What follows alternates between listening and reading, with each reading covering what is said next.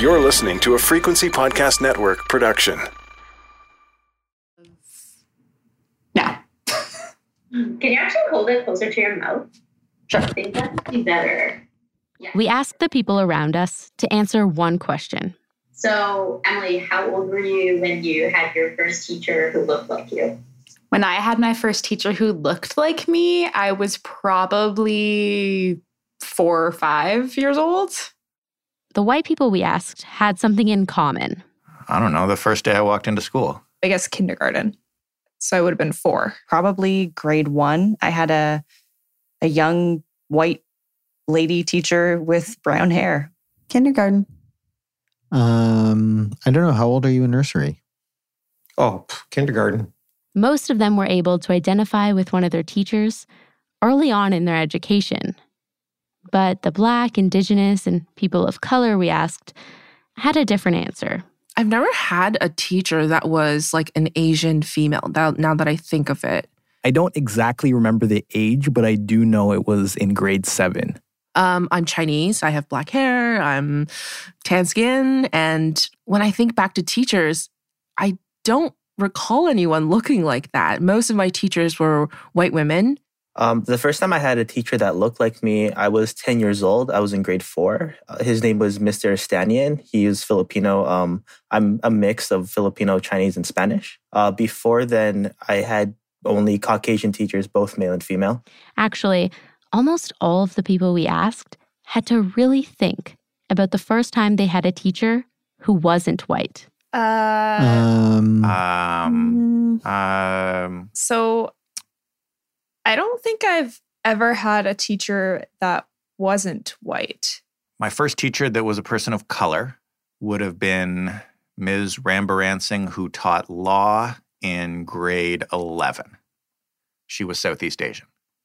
Trying to think of one, not until university. To be honest, the first time I had a full time teacher that was not white was in high school, and um, that was my math teacher. I think I had like one or two teachers who were Asian, um, but most of my teachers, like definitely the majority of my teachers, were white all the way through grade school. It was rare to have a teacher that wasn't a white lady. I never had an immigrant teacher during any of my studies, even in my post secondary career.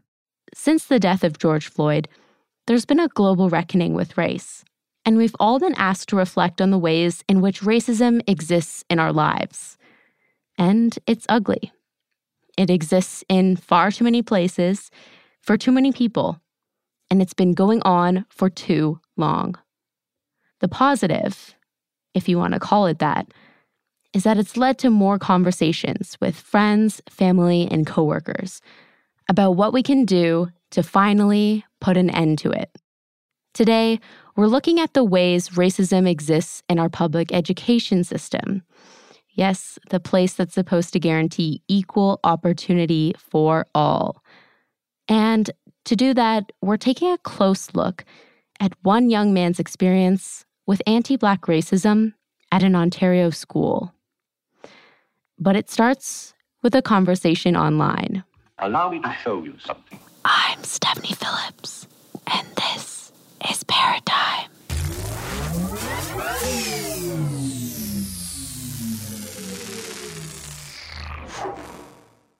One of our producers, Shem Parkinson, happened upon this question by accident one day. So I was just, you know, scrolling through Instagram and I came across this post that had to do with the Black Lives Matter movement. And it was discussing the different areas in our society where racism is prevalent.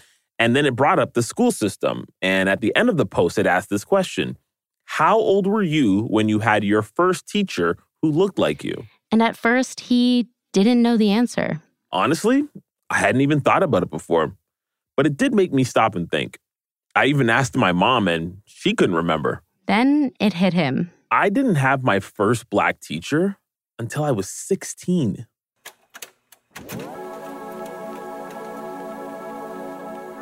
This sent him on a bit of a journey. Shem's gonna take it from here.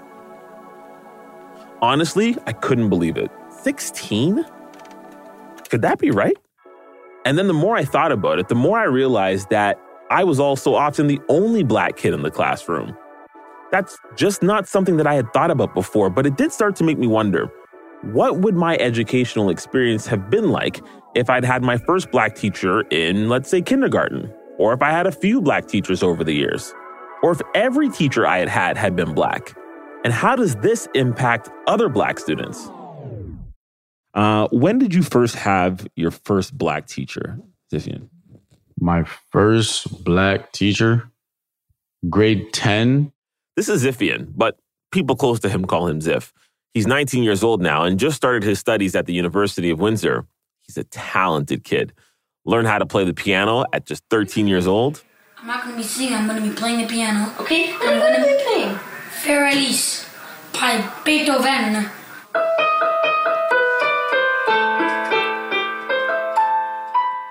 Played basketball and soccer competitively. Nice try, Ziff. Hi.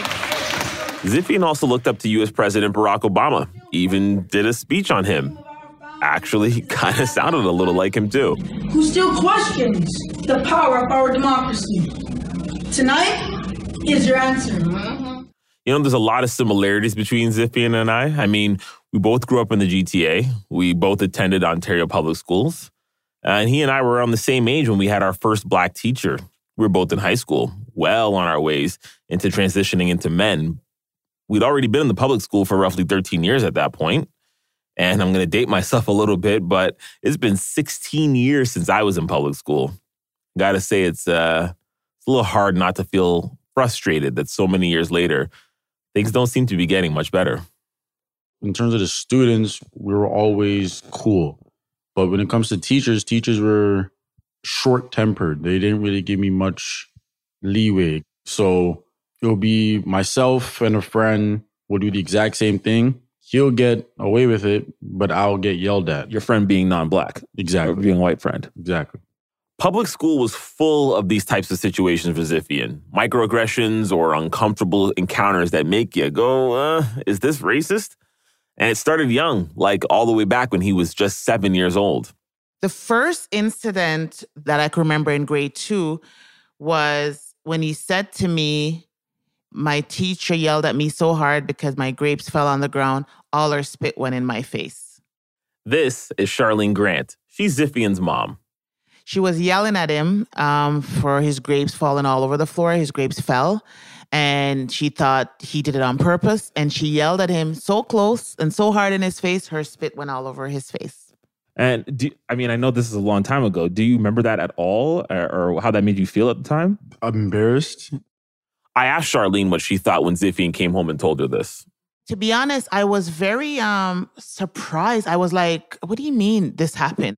You hear Charlene say that she was surprised? That's because the Ziffian she had at home was fun loving, precocious, vibrant, and a pleasure to be around. The way the school was describing him was in complete contrast to the kid that she was raising at home. She had to ask herself, why is he behaving one way at home and then like a completely different kid at school? How frustrating that must be for a parent. So, in those early years, a lot of the things that he experienced and came home with, I didn't even realize at the time they were microaggression. I didn't realize they were racially motivated. Like any parent, Charlene wanted to trust the school and her son's teachers, right? I mean, she believed that they had Ziff's best interests at heart, and who could blame her? As a parent, you're sending your kid or your children to school, leaving them there every day under the belief that not only are they going to learn something, but that they'll be kept safe. But these things just continue to happen. I didn't realize the magnitude of his experiences until he got to grade four of some of the things he was experiencing. I remember him saying to me one day that, Mom, they don't like me. They treat me differently. Whatever happened, it's usually my fault and I get blamed for everything. And I remember when he said that, I hugged him so tight, I think I almost broke his ribs because I'm like, what do you mean? Don't say that. You know, that's not true. And being so young, I don't think he even knew how to articulate what was happening to him, but he knew it was wrong and that it made it seem as if he was disliked. It was at this point where things changed for Charlene. She began to question whether the teacher's treatment of Ziffian was proportional to his behavior. I remember getting a call once, and this was where I think things changed for me and the way I look at things with Ziff. We got a call to come in because Ziff was in the office. And when I got there, the vice principal was with him. And I kind of, I could hear her speaking to him and she was loud. So I kind of used my fingertips and push open the door that he was in. And when he saw me, he just exhaled in tears. For Charlene, it seemed extreme for a teacher to be yelling at her son until her spit was flying on his face, and very inappropriate for a vice principal to be yelling at him alone in her office until he burst into tears.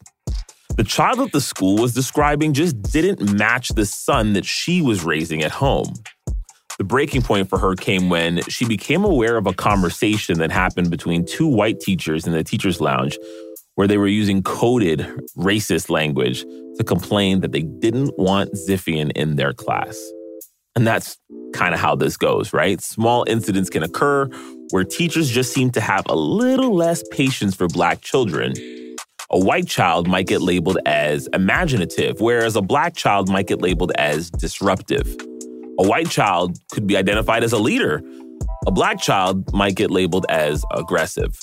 When these microaggressions continue to occur and continue to build, it then becomes a little difficult to ignore.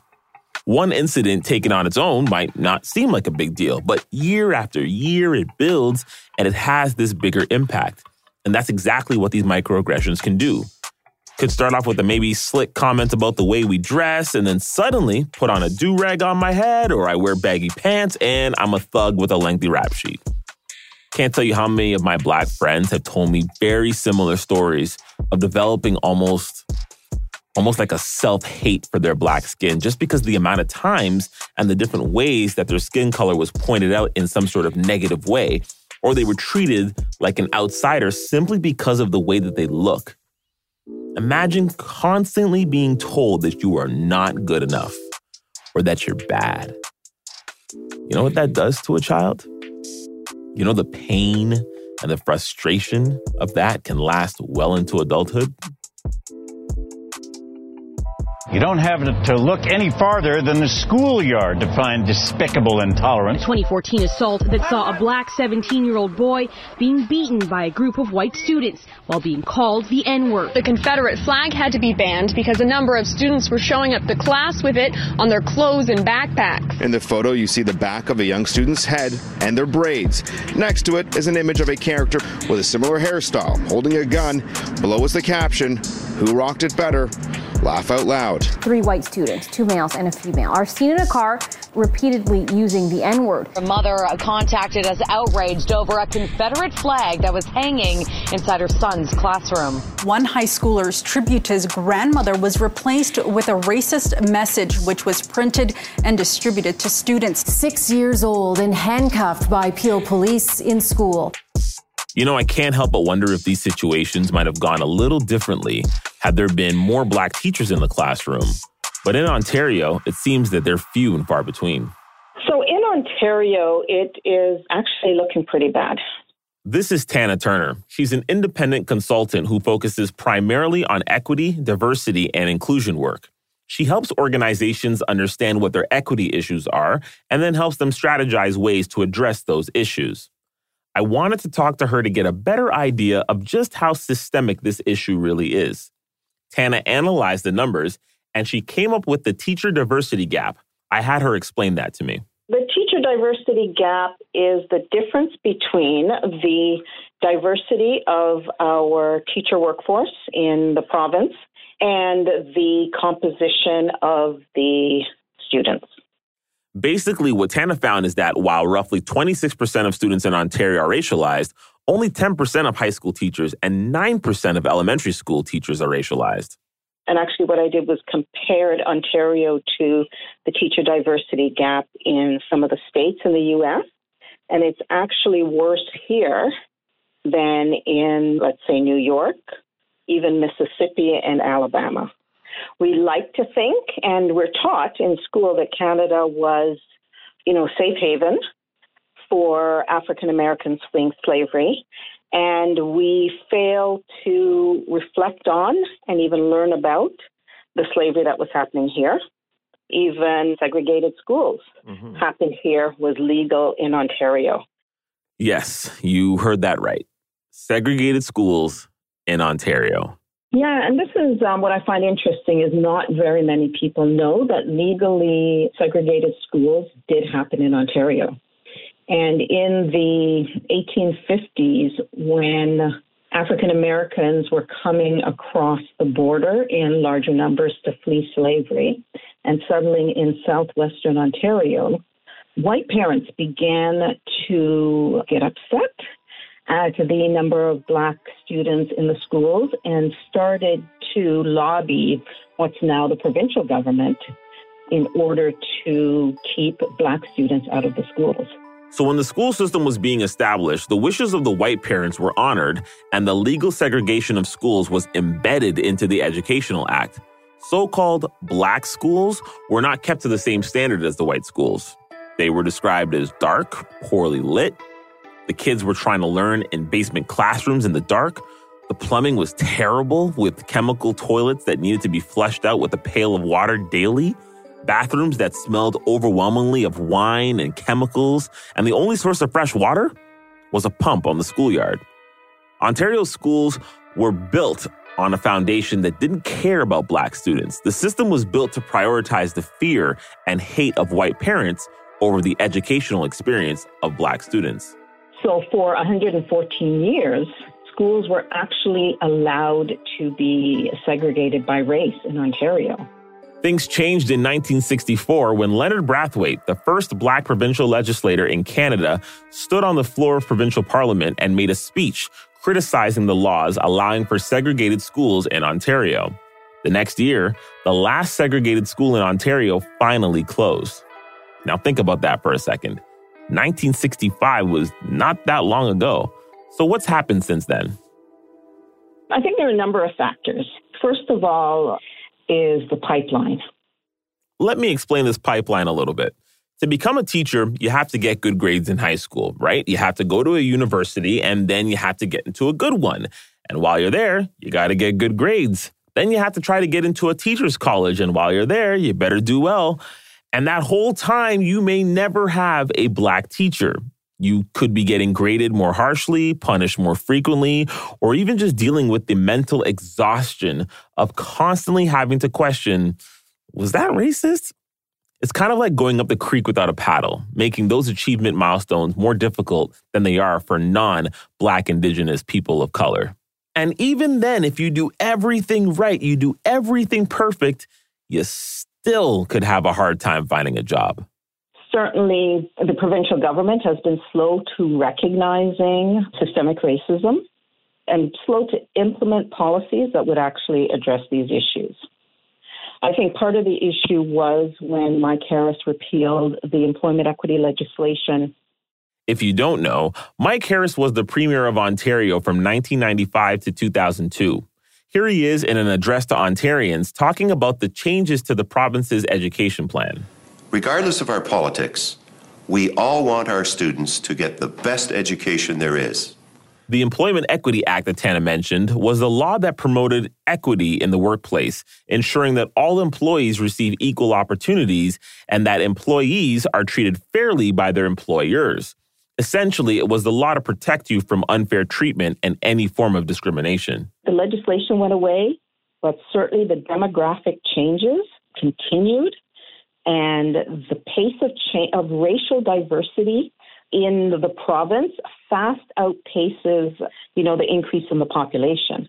We're relying on immigration, and certainly racialized people make up a large proportion of immigrants and newcomers. And certainly more and more, we're seeing an increase in uh, racialized and particularly black students or black children who are born in this country. That population is growing exponentially, and we are not paying attention to who are in these classrooms and these outcomes for these children. And not paying attention to who's in these classrooms, well, that can have consequences for Black students who, much like Ziffian and I, have to wait well into our teenage years of school before we ever have a teacher that looks like us. So when Mike Harris's government repealed the Employment Equity Act, he made it so that school boards didn't have to concern themselves with whether or not Ziffian and I would ever have a teacher that looked like us. This allowed for nepotism in the school boards to thrive. Hiring based on who you know, not what you know. Fully qualified Black teachers who graduate from teachers' colleges don't necessarily have the opportunity to even work within the school boards, right, and get the jobs. There's concerns about young white teachers who have a relative in the board being hired over Black and other racialized teachers who have decades of experience and who have been occasional teachers with that particular board for, you know, sometimes decades. So I wanted to talk to one of these black teachers. I did volunteer. I did all the things that, you know, you're told to do as a quote unquote new teacher. This is Deborah Buchanan Walford. She's an adult day school teacher here in Ontario. And I volunteered actually in one school for almost three years. And when the reason I moved on from there, when positions came up, I, I wasn't even considered. Deborah trained as a teacher in Jamaica, did all the training that was required there, then came to Canada and did all the training that was required to teach here. And when she got to Canada, she heard people would say most of the people there are not racialized, so they're going to hire people that look like them and people that they have networks with. Ontario's public schools are divided into boards, and each board has slightly different policies and different practices for hiring teachers. But at every board in the province, it's generally understood that there are tiers for teachers looking to get a job. So essentially, you start out as an occasional supply teacher and you work your way up until a permanent position becomes available inside the classroom. When Deborah was volunteering, a permanent position outside of the classroom became available. So basically, she'd have a secure job, but just wouldn't have her own class. But she was passed over for that job. And when she asked why, she was told she was overqualified.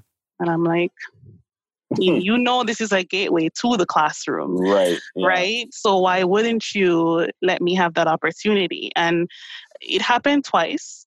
And after that I, I just said no more. So i left the volunteering and i decided to try other things. And then that's how i heard about the continuing education program. The continuing education program in Ontario serves adults looking to complete high school level course credits that they didn't get when they were teenagers for whatever reason. For example, people looking to get some extra science credits they need to get into a university program, or maybe a recent immigrant looking to go to post secondary education with credits that don't directly transfer. Or it could be someone who struggled to complete high school as a teenager. But teaching in the continuing education program was not Deborah's first choice as a teacher, I am trained to teach middle school and high school. So I was looking for work for a long time and it was nigh impossible to get hired. And fortunately, I stumbled upon the continuing education program in Toronto. Deborah spoke to me about some of the challenges of teaching in an adult education program. If I went to teach in a regular high school, as we call them, I would have my salary, my benefits, I don't have that in the adult school. Just because I'm teaching adults, I am all of a sudden a temporary worker. I'm paid hourly. I have no health benefits. I have no prep time, which means that I'm only paid when I'm standing, in, the room, in the room teaching the students. The government also cut the funding for all adult programs by 66%, knowing that those programs predominantly serve racialized communities it is a death trap, if you will. And we also have schools that the classrooms they're poorly maintained. I've had classes where students had to sit almost at the door because it was too full to fit in there. This, the building was built for like 30 something. I always have at least 45, 50 students. We are like the microcosm of systemic racism, the ugly stepsister hidden in the back that no one knows about. Deborah was held back in her career because of systemic racism against Black teachers. But she also saw how that same system affected Black students. Most of the times, the children getting sent down to the office, the children getting told they're too low, the children getting told they're not dressed appropriately or they're not groomed appropriately are the children of color, despite the fact that, you know, the other white children are just as low. They're yelling, they're playing with each other.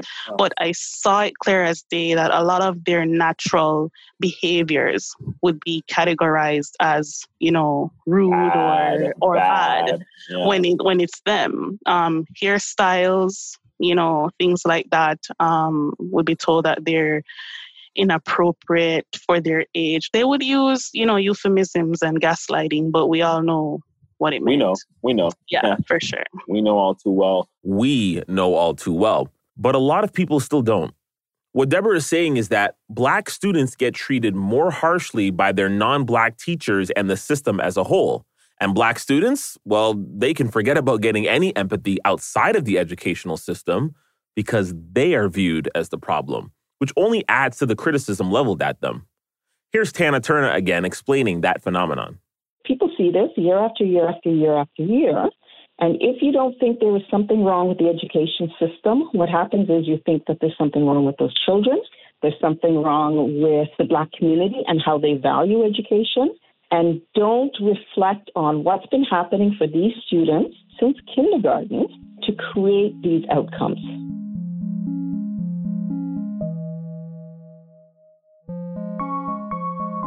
If you're told that a child is acting up at school, it must begin at home, right? So come with me for a second. Let's take a look at what was happening inside Charlene's home when it comes to Ziffian. I started putting sticky notes in him and his sister's lunchbox. Okay, and what were those sticky notes for?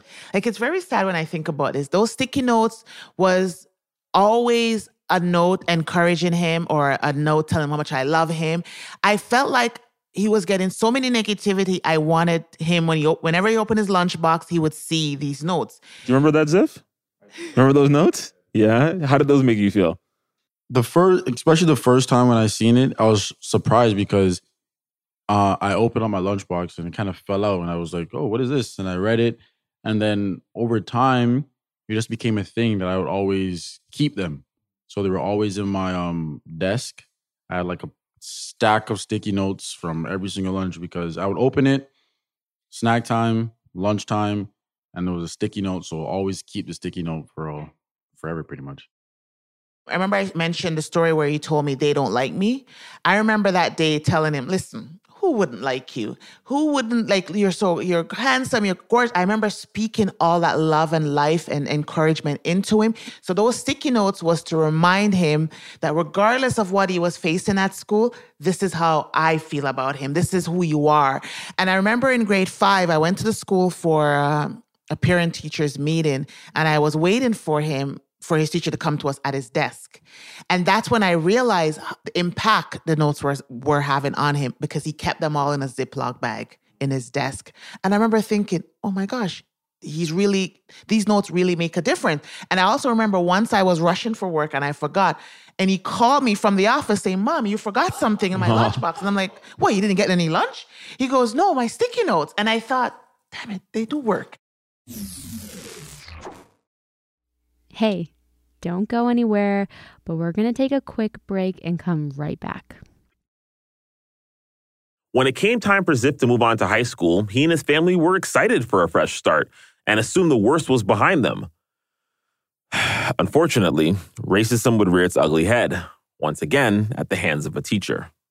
I was sitting out because we had basketball. I had a basketball game. I was on the basketball team. What, what grade is this? Sorry This was grade nine. Grade nine. Okay. Okay. I was sitting out and he wasn't necessarily my gym teacher, but the class was split up in two. So we split half and half. And he was sitting beside me and I caught a vibe that he didn't like me. So I asked him, Sir, why don't you like me?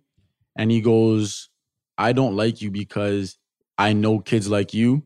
Kids like you don't have any type of rules that you follow during the summer.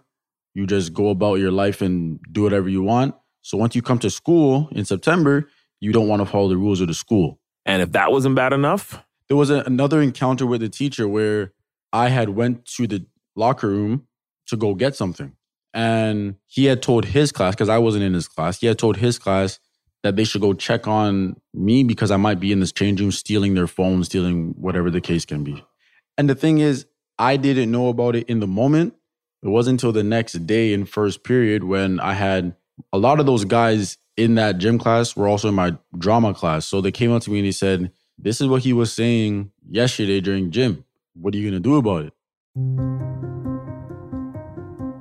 What Ziffian did first was go home and tell his mom. I wrote a letter immediately demanding an investigation. The school, the principal did an investigation, but their investigation includes just asking the teacher and the teacher denying it. And I said, What about the students that heard it? Are you going to investigate, with, uh, speak to them or speak to Ziff? So they spoke to the 11 students that heard, and the school response back to us was they said they, he said it. Some said they don't remember, some said they heard, but majority of them said he said it. However, he was just trying to protect the other students in his class. And I said, Who was protecting my son? Who was protecting my son? You know, that's a question that Black mothers have been asking for generations.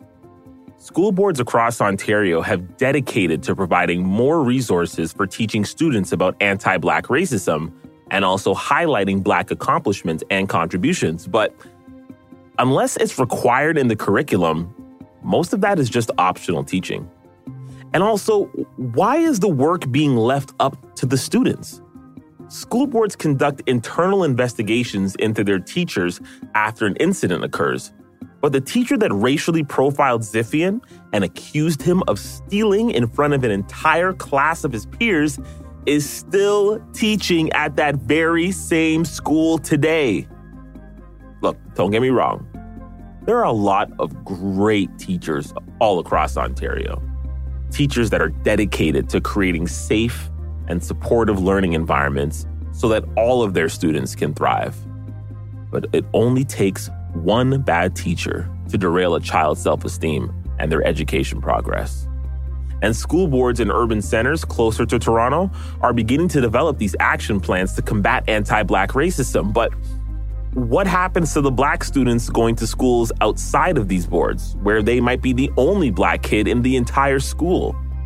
I was one of those students. Do they just get left behind? Unless these programs are province wide, Black students will continue to be left behind.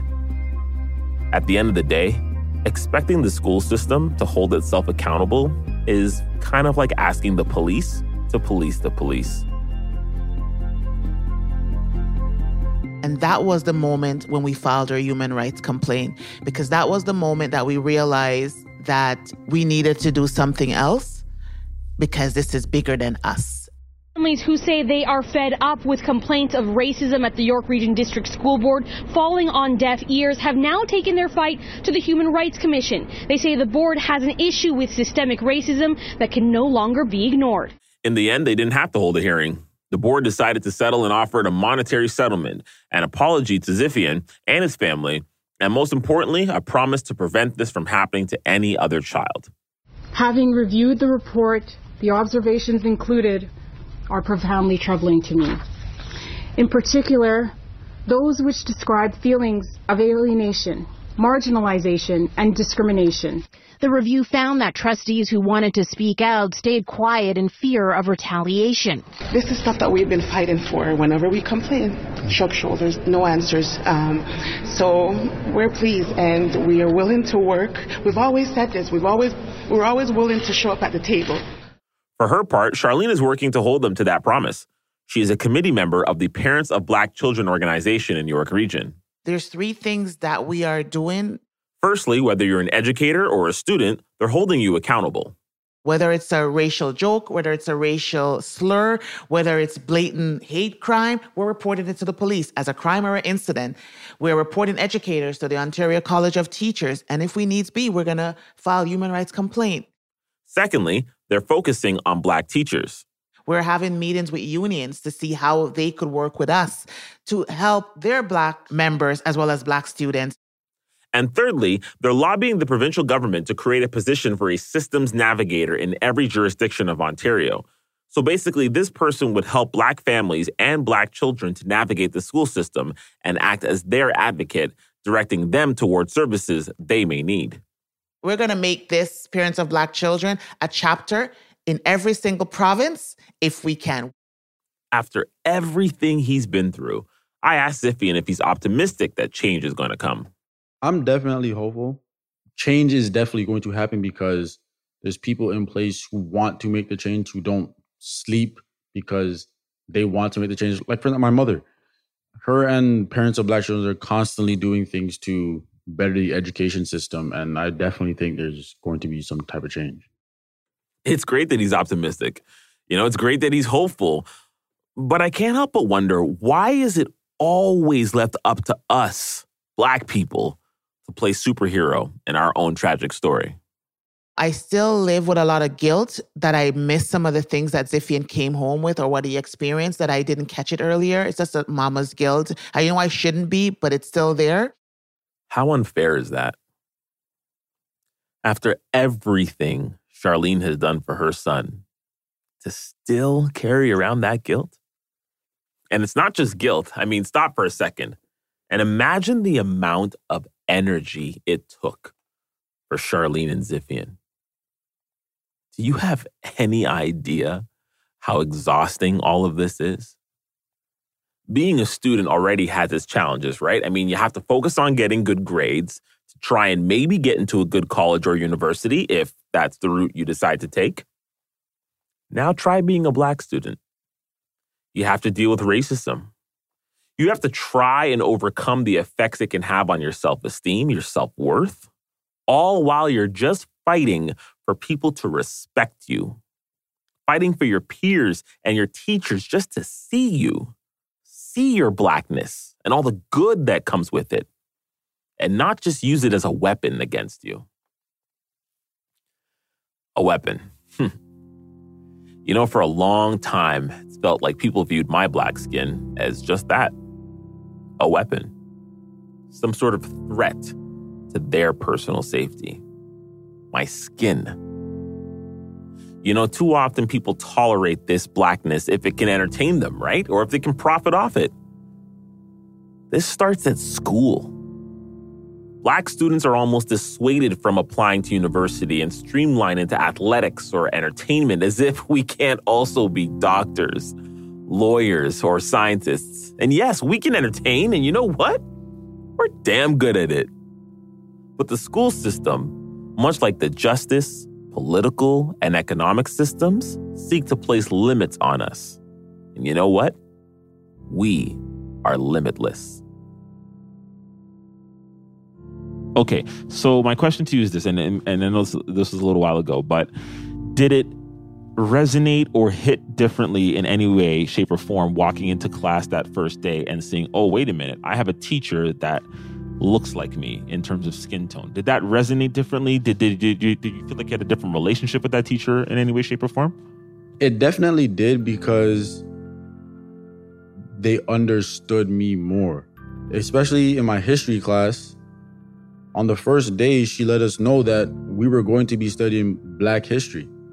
And throughout all my years of school, we never did Black history as a unit. It was also just, it was always just done in February, February and throughout the school, yeah. Blah, Talk blah, about blah. slaves. That's exactly. pretty much it. Nothing else. But in grade 10, she told us about how Black peoples contributed to the war. And before that, I didn't know that. A lot of the kids in my class didn't know that. And it definitely hit differently to see that and see us in a positive light from just the negative ones we see on TV. Right away, the first time we met her, she told us how much of a leader he is and how influential she goes. You have a special one on your hand because she said the entire class just gravitates to him and everybody always wants to be around him. So it made a difference.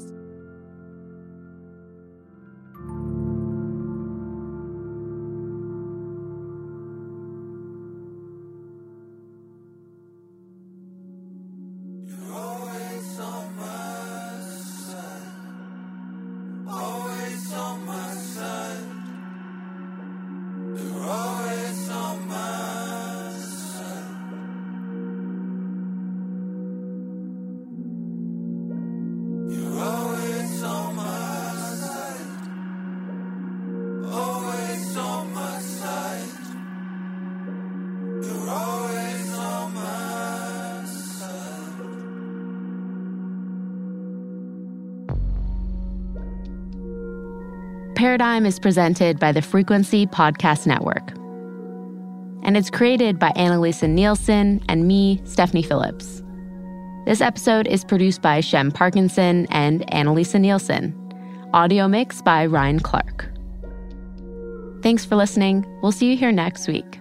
And if you like the show, please do us a favor subscribe, rate, and review in your podcast player.